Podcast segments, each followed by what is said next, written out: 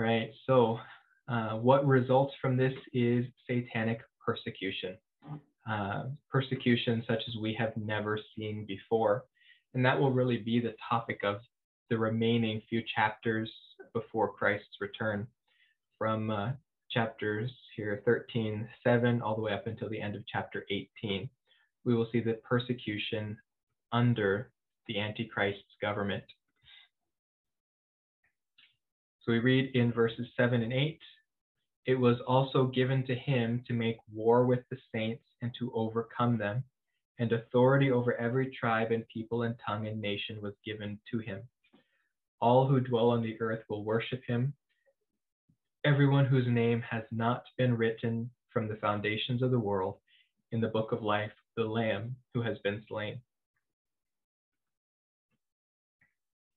So in Revelation 12, 13 to 14, we saw this from uh, the dragon's perspective, looking at the dragon and what he, his activity will be during the final three and a half years. Uh, now we're looking at the Antichrist and seeing what his activity will be. We get a, a fuller picture. It's like we've got uh, three partial puzzle pieces that all come together to make to give us one clear picture, and that will be um, the three members of the Satanic Trinity. But here we see the wrath of the serpent in Revelation 12, 13 to 14. And it says, And when the dragon saw that he was thrown down to the earth, that is at the midpoint of the tribulation, he persecuted the woman, Israel, who gave birth to, a, to the male child, Jesus Christ. But the two wings of the great eagle, which uh, is not identified in the text for us, um, but it is correlated back with the wings of an eagle that God brought Israel out of Egypt. Um, so honestly, that's the best textual evidence that we have is that in the same way that God brought Israel out of Egypt, he will bring Israel um, to safety during the time of the persecution of the serpent. So, but the two wings of the great eagle were given to the woman so that she could fly into the wilderness to her place where she was nourished for a time and times and half a time from the presence of the serpent. And uh, you can look back to the previous videos of why we have identified this wilderness hiding place as Petra in the land of Moab and Jordan. Uh, continuing here um, in Revelation 12, 15 to 17, we read, And the serpent poured water like a river out of his mouth after the woman, so that he might cause her to be swept away with the flood. But the earth helped the woman, and the earth opened its mouth and drank up the river, which the dragon poured out of his mouth. So the dragon was enraged with the woman and went off to make war with the rest of the children who keep the commandments of God and hold to the testimony of Jesus. So we see here the supernatural, spiritual um, side of this war that the Antichrist will rage with the people of God. Uh, but uh, in chapter 12, it's not yet revealed to us until chapter 13 that the Antichrist will be the, the military leader behind this persecution of the people of God. So that uh, we get a little better, uh, a few more brush strokes on the painting here. And we can see that this uh, river out of the mouth of the woman will be some sort of military attack on the people of God um, however, it still remains possible within the text that he will use some sort of hydraulic means to flood them out of Petra. That's, I think, a minority view among most interpreters. Most view this as the army of the Antichrist that will come after Israel, who has fled into the wilderness, and perhaps by uh, an earthquake, or perhaps the same means that God used to open the earth to swallow the people of Korah um, in Korah's rebellion in Numbers 16. Uh, one way or another, the earth appears to open here and swallow uh, whatever means the Antichrist has sent to uh, to come against the people of God. but uh, regardless of the Antichrist's persecution uh, of the people of God, those who have put their faith in God do overcome by the blood of Jesus Christ. in Revelation 12, 10 through 12, this is reminded, uh, or we are reminded of this by the rejoicing in heaven. It says, The accuser of our brethren has been thrown down, he who accuses them before our God day and night. So this is the host of heaven celebrating that Satan has been barred from accessing the throne room of God, where he accuses us of our sins. Um, we, we get a picture of a courtroom, uh, God's courtroom, where Satan stands as the accuser and Jesus Christ as our advocate or our lawyer, um, who uses his own, um, who t- took on the penalty himself and can justly um, say, No, my blood has covered that sin as well.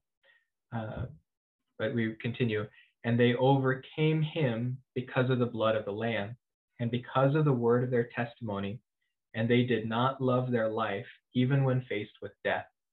For this reason rejoice, O heavens, and you will and you who dwell in them, who to the earth and the sea, because the devil has come down to you, having great wrath, knowing that he has only a short time. So we see that when those dwelling in Jerusalem, those dwelling in Israel, flee into the wilderness, that God himself will protect them so that not one of them will be lost. But the focus of Satan, and by extent, the focus of the Antichrist then will turn to those Jews who were not in Israel, who did not flee to Petra, and Christians. That uh, those who are not in Petra um, will be persecuted and killed by the Antichrist, but that we're to take encouragement that, uh, like Karin here said earlier tonight, uh, to live as Christ and to die as gain. That the blood of the Lamb has already overcome, and we have this promise in the blood of the Lamb of eternal security. That no matter what happens to the body, uh, we know what uh, our fate is one moment after death. That we will be face to face with the Lord. Amen.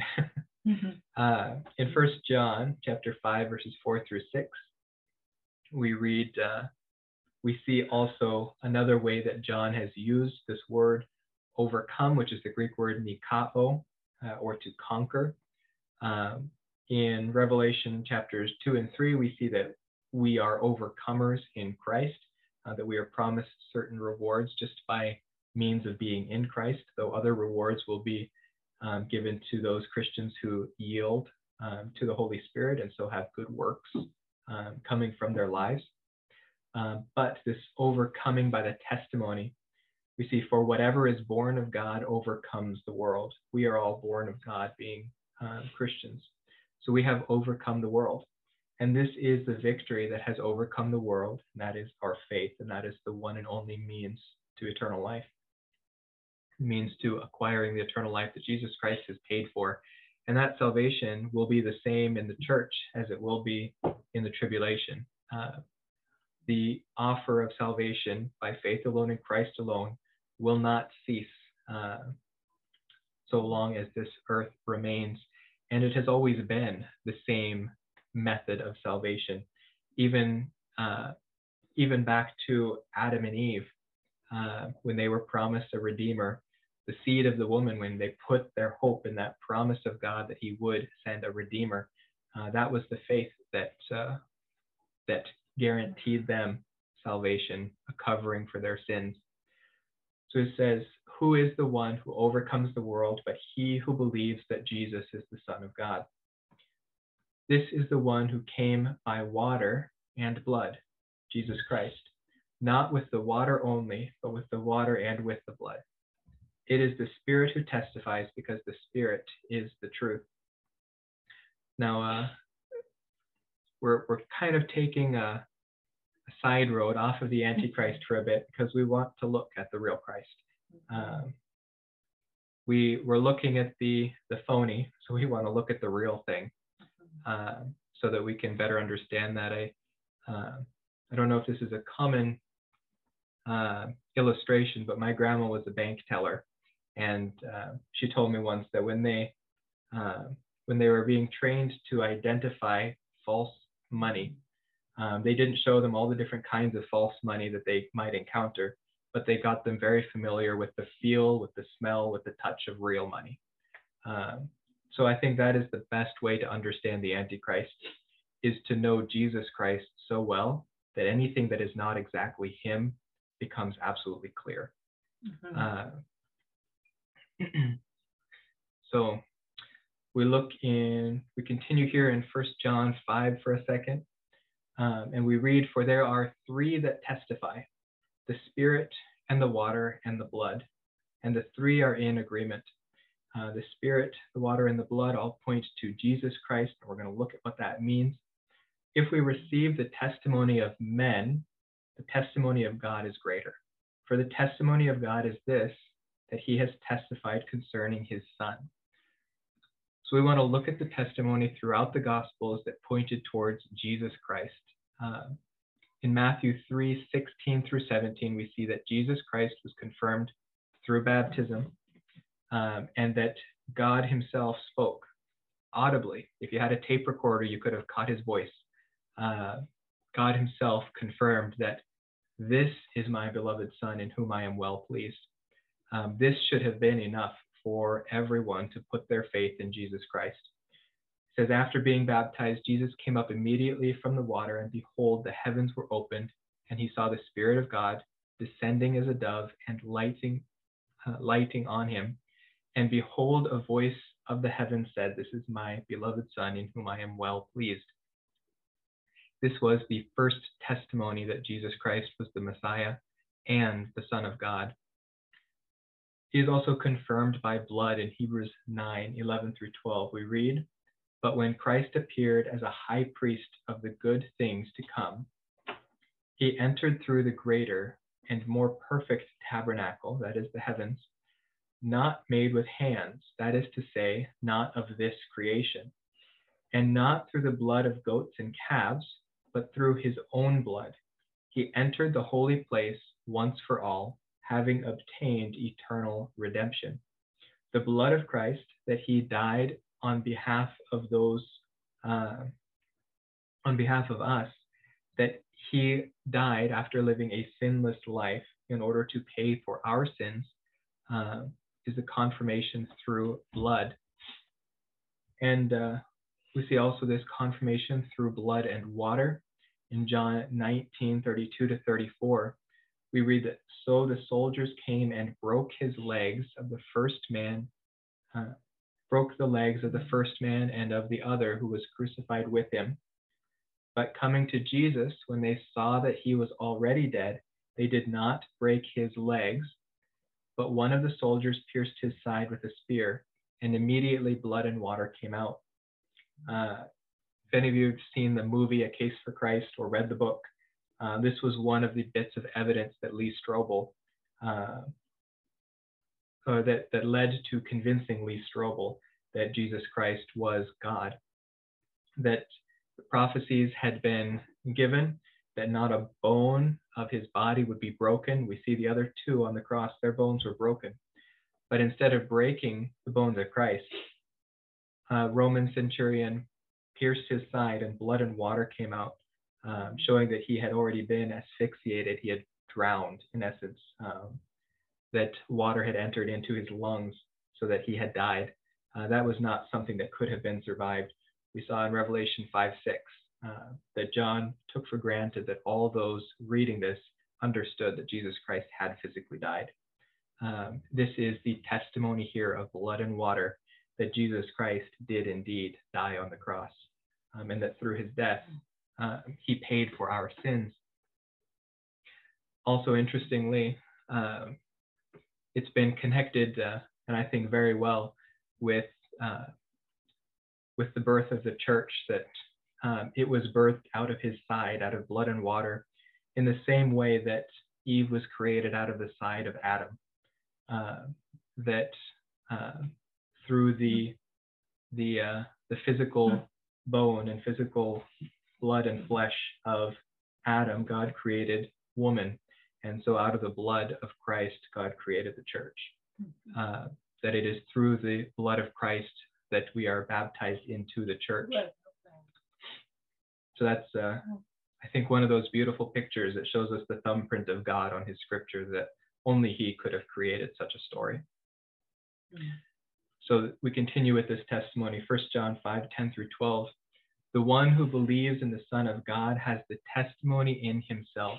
The one who does not believe in God has made him, that is God, a liar, because he has not believed in the testimony that God has given concerning his Son. In order not to believe God, you have to believe that he's a liar. Uh, and that is blasphemy. And the testimony is this that God has given us eternal life, and this life is in his Son. He who has the Son has the life. He who does not have the Son of God does not have the life. So, through the life of Christ, there were many witnesses. Uh, we have the witness of God, we have the witness of the Spirit. Uh, John the Baptist was given as a forerunner. His purpose was to prepare the way to accept the Messiah so that those he was baptizing in the Jordan weren't being baptized into his gospel, but they were being baptized into preparation. They understood that John was the one to point to the Christ, so that they had already prepared themselves to accept the one that John identifies as the Messiah. So here we see John doing just that, identifying who is the Messiah. In John 1:29 we read the next day he, that is John, saw Jesus coming to him and said, Behold, the Lamb of God who takes away the sins of the world. This is he on behalf of whom I said, After me comes a man who has a higher rank than I, for he existed before me. I did not recognize him, but so that he might be manifested uh, to Israel, I came baptizing in water.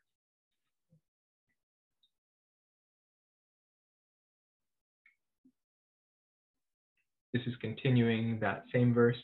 John testified, saying, I have seen the Spirit descending as a dove out of heaven, and he remained on him. I did not recognize him, but he who sent me to baptize in water said to me, He upon whom you see the Spirit descending and remaining upon him, this is the one who baptizes in the Holy Spirit. I myself have seen and have testified that this is the Son of God. And so we have this slain lamb in Revelation 5, 6 through 7. And I saw between the throne with the four living creatures and the elder uh, and the elders a lamb standing as if slain, having seven horns and seven eyes, which are the seven spirits of God, sent out into all the earth. And he came and took the book out of the right hand of him who sat on the throne. And if you remember, this book is the title deed to earth, um, his right to rule the earth as the man king and the God who can uh, properly rule this earth. And heaven responds to this. Uh, in 5 9 through 10, it says, And they sang a new song, saying, Worthy are you to take the book and to break its seals, for you were slain and purchased for God with your blood men from every tribe and tongue and people and nation. You have made them to be a kingdom and priests to our God and they will reign upon the earth. So heaven as well testifies that Jesus, the Lamb of God, uh, is the Christ. And then this book of the Lamb, it says that all those whose names are not written in the book will worship the Antichrist. Um, so we are coming back here looking at the Antichrist now. Um, and in Revelation 20, we see this book opened. It says, And I saw the dead, the great and the small, standing before the throne, and books were opened, and another book was opened, which is the book of life. And the dead were judged from the things which were written in the books, according to their deeds. Jumping ahead to verse 15, we see the result of this. And if anyone's name was not found written in the book of life, he was thrown into the lake of fire. Uh, this book of life uh, when their name is not written in it. Those who worshiped the Antichrist uh, are those who have chosen him instead of Jesus Christ. Uh, Romans 1 gives us a very good defense that all man will have uh, will have enough uh, enough opportunity to know Christ um, that it will not be anyone's fault but their own if they are to reject uh, the gift of Christ. Revelation 20, uh, verse 4, um, shows us our destiny rather than being thrown into the lake of fire. Uh, we see the destiny of those uh, who are slain. And here it's speaking of those who are persecuted unto death by the Antichrist or by Satan during the tribulation period. So in Revelation 24, it says, Then I saw thrones, and they sat on them, and judgment was given to them.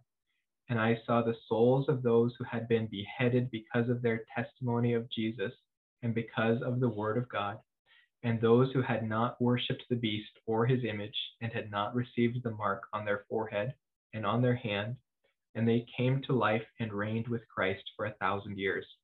So we see that those who overcome through the blood of Christ, those who are persecuted by the Antichrist, even to the point of death, their promised uh, end is not the lake of fire, but their promised end is to reign together with Christ in his kingdom. Uh, and that is worth dying for. In 2 Timothy 2.12, uh, this is to the church. Uh, we read it as a trustworthy statement. And this is probably a song, a hymn that uh, was sung in the church of Ephesus. It says, It is a trustworthy statement, for if we died with him, we will also live with him. If we endure, we will also reign with him. If we deny him, he will also deny us. If we are faithless, he remains faithful, for he cannot deny himself. So we being born in Christ, born again through the redemption of the blood of Christ, have the guarantee of at least being with him through eternity. But we have also uh, this promise that if we are to endure, we will also reign. We will not just exist in the kingdom, we will not just be present, but we will also share in his authority. He will be king over us, and we will have um, dominion and rule, just as Adam was given uh, in the original creation. All right, we are at our last verses here. Deliverance. If anyone has an ear, let him hear. If anyone is destined for captivity, to captivity he goes. If anyone kills with the sword, with the sword he must be killed. Here is the perseverance and the faith of the saints. So I believe this verse is telling us that uh, the Antichrist who goes and conquers, the Antichrist who goes and kills with the sword, um, his destiny is to be killed himself. He is a murderer and in Revelation 19, that is exactly what we see. Revelation 19, 19 through 21, we see that this Antichrist will be the very first created being that enters the lake of fire. It says, And I saw the beast and the kings of the earth and their armies assembled to make war against him who sat on the horse and against his armies, that is Jesus Christ. And the beast was seized and with him the false prophet who performed the signs in his presence, by which he deceived those who had received the mark of the beast and those who worshipped his image. These two were thrown alive into the lake of fire which burns with brimstone, and the rest were killed with the sword, which came from the mouth of him who sat on the horse, and all the birds were filled with their flesh. The dragon will also be thrown into the lake of fire, but first um, he will be bound for 1,000 years so as to be the final sifting uh, tool for those who choose to follow Satan rather than to follow Christ. In Revelation 21 through 3, we read, Then I saw an angel coming down from heaven holding the key of the abyss and a great chain in his hand. And he laid hold of the dragon, the serpent of old, who is the devil and Satan and bound him for a thousand years. And he threw him into the abyss and shut it and sealed it over him, so that he would not deceive the nations any longer until the thousand years were completed. After these things, he must be released for a short time. And the purpose of that short time release uh, comes to us just a few verses later, Revelation 27 through 8. It says, When the thousand years are completed, Satan will be released from his prison and will come out to deceive the nations which are in the four corners of the earth, Gog and Magog, uh, which is like Russia, Kazakhstan, Kyrgyzstan, those areas, uh, North east of the Black Sea. Um, Gog and Magog, to gather them together for the war, the number of them is like the sand of the seashore. Now, this war is not going to last long. In fact, it is a very pathetic attempt at a war. But during the millennial kingdom, there will be those who are in glorified bodies, such as the church. Um, but there will be some who enter in through mortal bodies, those who have survived the tribulation physically, but have also put their faith in Jesus Christ. Those who are alive at the end of the tribulation period, who have put their faith in Christ, will enter into the kingdom in mortal bodies and continue to produce children.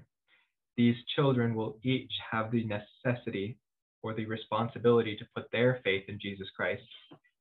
So we see that even when Jesus Christ is a present ruler on the earth, men will still choose to follow Satan instead. When Satan is no longer present on this earth and Jesus Christ instead is king over this earth, mankind still chooses rebellion to a great degree.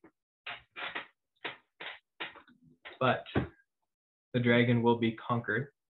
Revelation 29 through 10, it says, And they came up on the broad plain of the earth and surrounded the camp of the saints and the beloved city. And fire came down from heaven and devoured them. And the devil who deceived them was thrown into the lake of fire and brimstone, where the beast and the false, false prophet are also. And they will be tormented day and night forever and ever. So this war isn't even given as many words as the final war um, of this earth in Revelation 19 where Jesus Christ returns and conquers the Antichrist, uh, Satan's war is even more pathetic than his anointed ones, uh, where he rallies a troop against Christ who has been ruling for a thousand years over this earth. And it takes mere moments to conquer his thousand year plan. but we see also that uh, though these judgments take place physically in the future, the judgment has already been rendered at the cross. John 16, 7 through 11, uh, we see Jesus promising the Holy Spirit and uh, the three means by which the Holy Spirit will convict the unbelieving world to bring them to faith. Now, if these convictions are spurned, if they are ignored or pushed off um, long enough by the unbeliever, uh, this is when God will harden their hearts. But uh, while there is any possibility that they might believe, it is only by means of the Holy Spirit convicting them that they can believe because Satan has blinded their eyes. So, this is the Holy Spirit attempting to take the blindfold off uh, that Satan has put on the unbelievers. And uh, depending on how hard they hold on to that blindfold, um, is, is uh, their own responsibility. But we read here in John 16, 7 through 11, the Holy Spirit's ministry to the unbelieving world during the church age. It says, But I tell you the truth, it is to your advantage that I go away. For if I do not go away, the Helper will not come to you. But if I go, I will send him to you. And when he comes, he will convict the world concerning sin and righteousness and judgment. Concerning sin, because they do not believe in me and concerning righteousness, because I go to the Father, and you no longer see me, and concerning judgment, because the ruler of this world has been judged. Uh, that is in the perfect tense, and it is very mm-hmm. purposefully in the perfect tense. The judgment of Satan actually came as early as Genesis 3:11. That was when the ruler of this world was judged. The. Permission of him to continue on this earth um, has been, uh, well, to us, it seems like a long time, but if we take uh, First Peter, no, Second Peter 2, somewhere in there, um, at its word, then a thousand day, a thousand years is like a day to the Lord, and that is specifically in reference to uh, waiting for judgment to take place. Where we sit uh, right now, it feels like we're waiting a long time for this final judgment to occur. But Peter assures his readers by saying, For God, this is not a long time. He is long suffering, uh, even though he hates sin and wants to put it away forever, he is long suffering for those who will come to believe um, during the period of time which he has not dealt with sin, so that you and I and everyone here listening can be thankful that God has delayed putting away this sin forever so that we might come to know him. Uh, so we can be thankful, though we, we do ask uh, that he comes soon because mm-hmm. uh, mm-hmm. even from Cain and Abel, uh, we could say, Maranatha, Lord, come quickly. Uh, mm-hmm. but Jesus Christ is also Israel's refuge. Um, so he is the refuge of the church, the saint, um, the church age believer.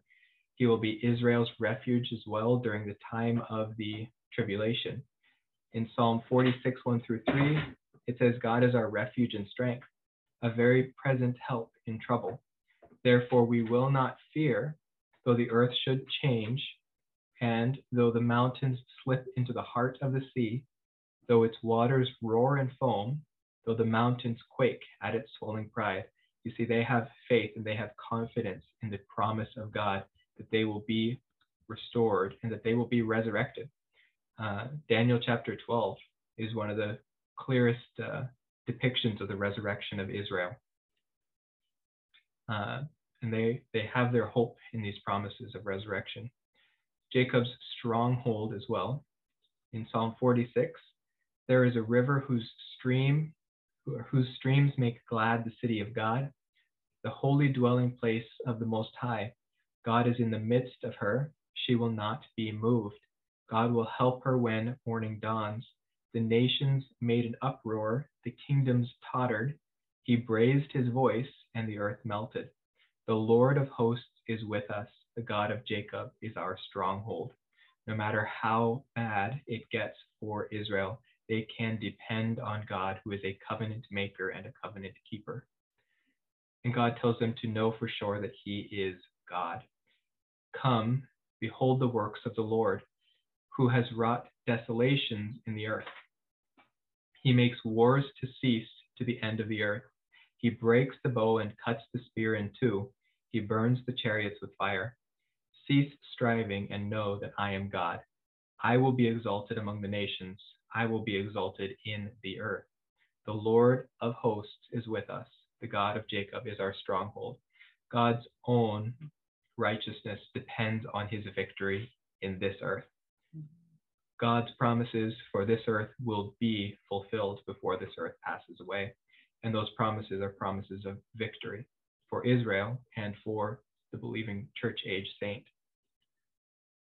Psalm 14 reads, Do all the workers of wickedness not know, who eat up my people as they eat bread, and do not call upon the Lord?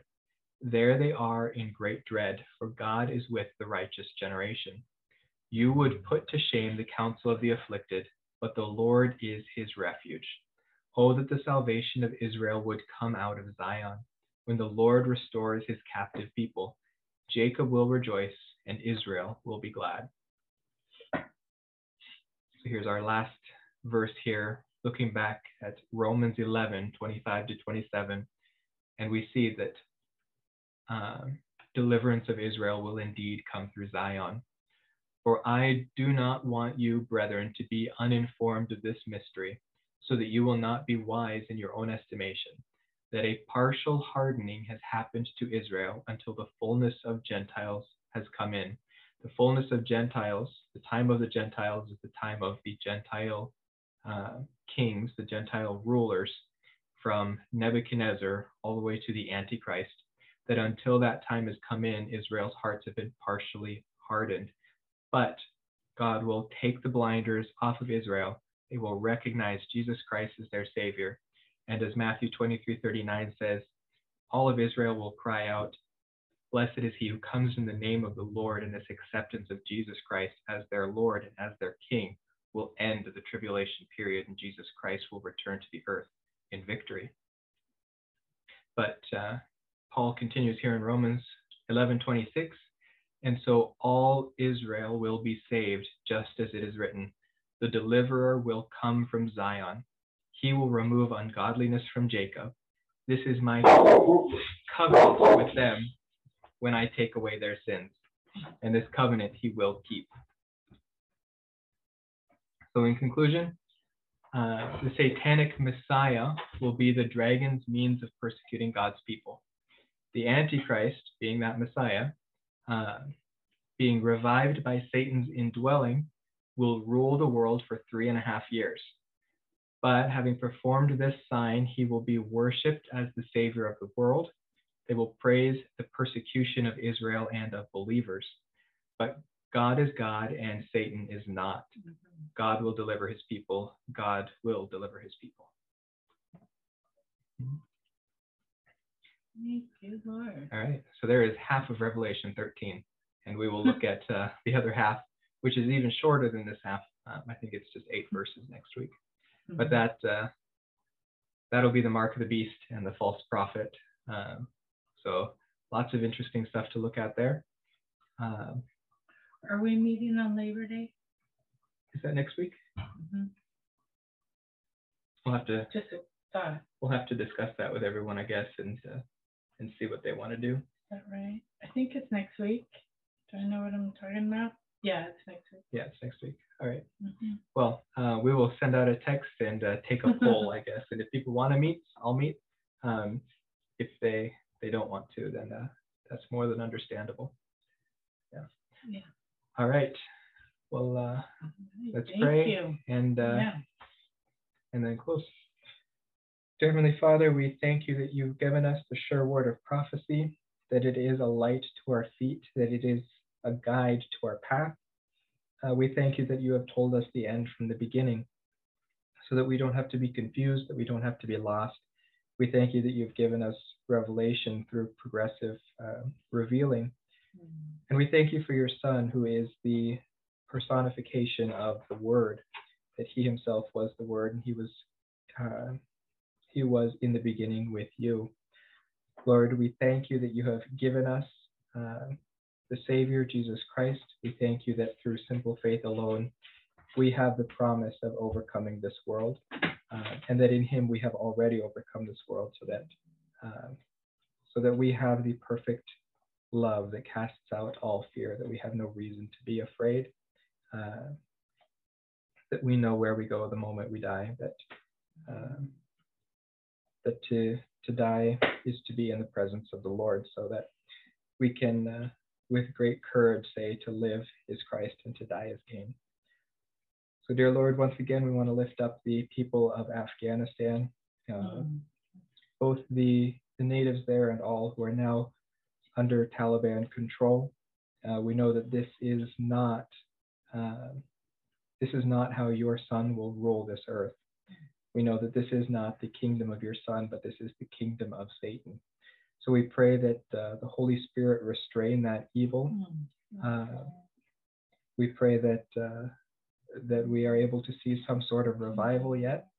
Uh, but Lord, even more so, we pray that you return quickly.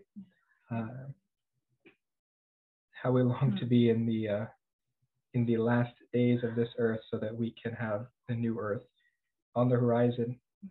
And uh, as Peter says, uh, we will hope in this until we see the morning star arising in our hearts.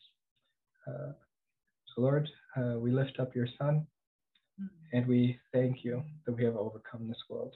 Mm. All these things in your glory, Lord. Amen. Amen. Thank you, Lord. All right.